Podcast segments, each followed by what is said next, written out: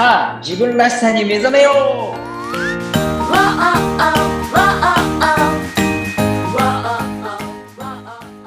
強み開発コンサルタントの山ちゃんです。ナビゲーターの言葉幸代です。はい、えー、7よろしくお、願いしますよろしくお願いします。7月も最終週になりました。ね、山ちゃん、あの前回あの会社の買収されたっていう話キーワードあったんですけど、これは、はいはい、なんかもっとなんかすごいんでしょ？なんか、いやいやいや、面白いですよね。うん、お話できなかったところがあったみたいで。うん、そうなんですよ。うん僕ね、あの、父親から連絡が来たんですよ。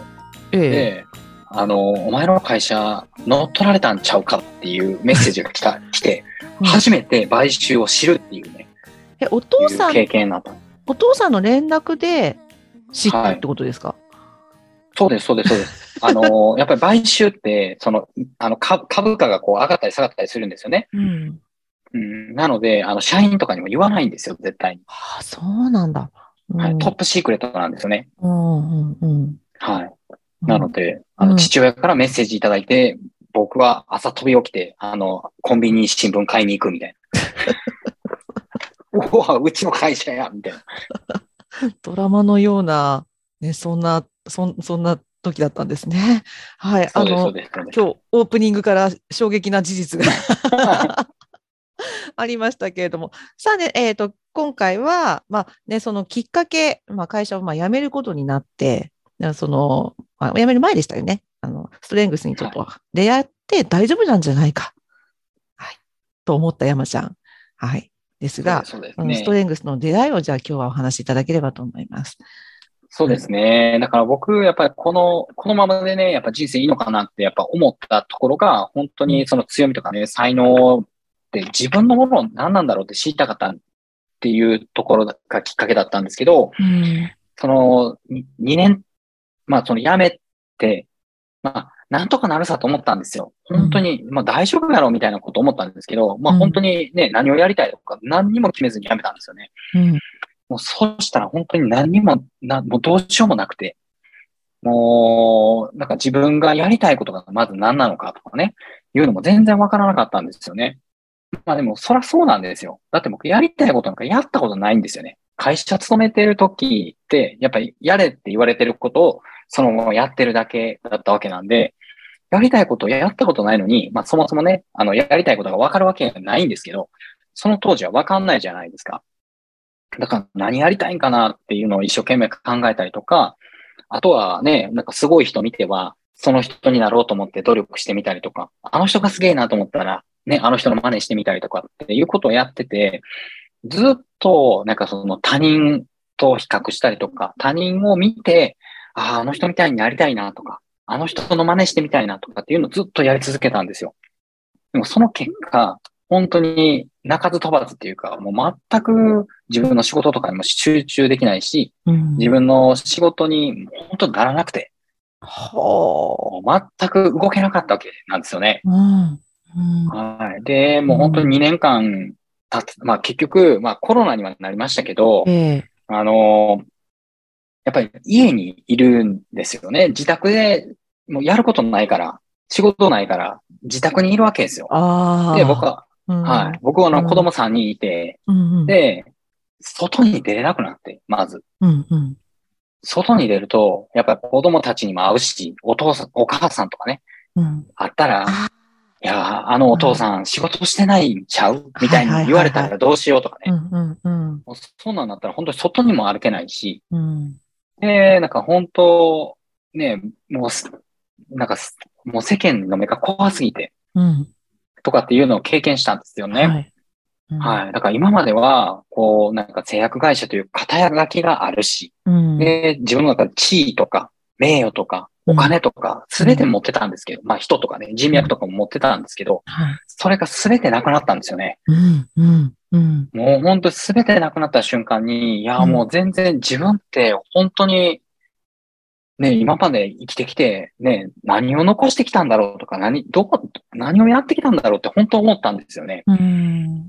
でもやっぱそんな時に、なんか僕のことを救ってくれたのが、やっぱ本当家族で、うん。なんかやっぱ子供たちが、その、まあ、いてるだけでも十分っていうのをね、言ってくれたんですよね。うんなんで別にお父さんここにいたらいいやんって。わね、いてくれるから嬉しいよ、みたいなことを、なんか純粋に言ってくれたわけですよ。うん。で、僕本当その時に気づいたのは、うん。あ、自分の価値って何かね、こう、結果を作るとか、成果とかお金を作るだけっていうのが自分の価値なんじゃなくて、うん。ここにね、いいるだけでも、うん。まあ、認めてくれたりとか、いや、もう素敵だよって言ってくれる人がいるんだっていうことに、うん。なんか心底、なんか全てなくなって初めて気がついたっていう感じなんですね。で、そんな時に、うん。えっと、もうその自己分析とか、まあ自分の、まあ、才能を知るとかっていうテーマで探してたら、ストレングスファインダーっていうのにたまたまぶち当たって、うんで、そのストレングスファインダーっていうのをやってみたんですよね。はい。で、そしたら一番初めは、その、もうその出てきた才能っていうのを全く受け入れられなくて、うん。はい僕なんか例えばポジティブとか、えね、社交性とかっていう才能があったんですけど、うん。まあまあ、家でね、こう、うつうつうつうとしてる自分がいるんですよ。うん。ね、もう動けない自分がいるのに、ポジティブって何やねんと思って。はい。で、まあ、社交性とかっていうのがあるわけですけどうん、いやいや、こんな人見知りやのに、何が社交性やねんとかって、ずっと思ってたんですよね。でも、本当によくよく過去のことを思い出したんですよ。自分、やっぱもうね、ないものを探すんじゃなくて、自分にあるものを探そうと思って、自分が今までどんなことをやってきたんかなとか、まあ営業の時にどういうことをやってきたんやろうっていうのを考えた時に、僕めっちゃポジティブやっていくことに気がついたんですよね。うん。そう。そう。か。なんか失敗したりとか、なんか先生に怒られた、まあドクターとかにね、やっぱり怒られたとしても、そっか、まあいいかって。まあなんとかなるか、一日寝たらね、うん。なんとかなるかって、しゃあないな、みたいなことを考えたりとか、うん。やっぱり元気ない人見たりとか、ね、やっぱドクターが疲れてたら、やっぱりこう、なんていうんですかね、アドバイスするっていうか、なんかポジティブになるように声かけたりとかってめっちゃしてたわけですよ。そう。うんその結果、やっぱりドクターとかもよく、いや、もう君が来たら元気になるから、またおいでっていうのをめっちゃ言われてたんですよね。そうか。うん。って意外とポジティブなんかなと思ったりとかう、ん。やっぱりね、その社交性っていうのがあって、こううんいろんな人と仲良くなるのってすごい得意なんですよね、実は。うん。うん。人見知りやとかって言うけど。うん。うん。うん。うん、でも実は、その人見知りやっていうのも、僕が思ってる社交的な人と比べるから、俺ってまだまだやなって、やっぱね、この前も言ったけど、かかけているところを見てしまうから、まだまだやなって思うけど、でも自分はどうなんやって考えたら、いや、人と会うの好きだし、いろんな人と仲良くなるのめっちゃ好きなんですよね。うん。うん。そうかって。実は俺社交的やっていう才能も持ってるし、自分の中にうん。才能っていっぱい眠ってるんやなっていうことに気がついたんですよ。で、そこからこうストレングスっていうのにハマって、ひたすらやり続け、うんまあ一番初めは無料で始めましたけど、うん。そう、そこからね、もうなんか、ね、いろんな人が紹介してくれるようになったんですよ。山ちゃんってね、面白いことやってるよとか、うん。うん。この人にストレングス受けたら、なんか自分っていうのがわかるよっていうのがあって、うん。で、もう楽しくてやってたら、今度はやっぱお金払いたいっていう人が出てきたんですよね。うん。うん。うん。で、そこから初めて有料にしたりとか、はい。ね、やっていくうちに、まあうん自分の、まあ今やってる、ね、もうビジネスができてきたっていう感じなんですよね。おー。うん。そうなんです。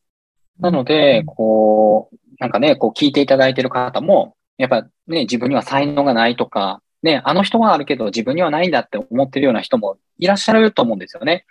でも本当になんかそういう人になんかやっぱ伝えたいなと思うのは、もう誰にでも才能はあるし、うん絶対に自分の中にあるんですよね。だからそれを全然見てないだけで、特別なものばっかり見てるだけで、自分の中の当たり前にあるものとか、当たり前にやっちゃうことっていうのを見てないだけなんだなってうん。いうふうに感じてるんでね、もうぜひなんかこう勇気を持って、なんか自分にあるものっていうのを探してほしいなと思いますね。うーん。うーん、素敵なお話でした。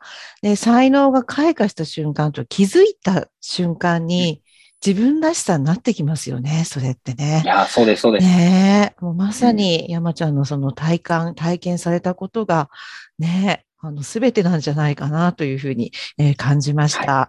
はい、うんありがとうございました。じゃあね、そろそろね、お時間、はい、お時間になってまいりましたので、山ちゃん、あの、告知またお願いしていいですか？あ、はい。そうですね。今度ね、7月31日の日に、うんえっと、東京で僕とリアルに会える場所がありますんで、やった。ぜひ、ぜひね、本当に会いに来てほしいなと思いますし、はい。その時に、なんかあの、ね、このポッドキャスト聞いたよなんて言われたら、僕も本当泣いて喜びますんで、うん泣くだろうな。ね。うん、笑いながら泣くだろうな、きっとな、山ちゃん。はいはい、ね はい。ということで、7月31日の日曜日、え、え東京で山ちゃんに会えるということで、はい、皆さん、あのー URL、えーあ、お申し込みフォームですね、を貼っておきますから、ぜひね、こちらでお申し込みをどうぞお願いいたします。はい。はい。ね、皆さん、ね、あと、20、今日27日だから、ね、あと4日後に山ちゃんにお会いできると思いますのでね、楽しみにしていてください。はい、はいでは、じゃあそろそろお時間になりました。えーではまた来週、違ったお話が聞けるかもしれませんね。そうではいす。ね。はい。はい。ということで、えーここまでのお相手は、強み開発コンサルタントの山ちゃんと、ナビゲーターの言葉幸代でした。それでは皆さん、また来週。はい、ありがとうございました。ありがとうございました。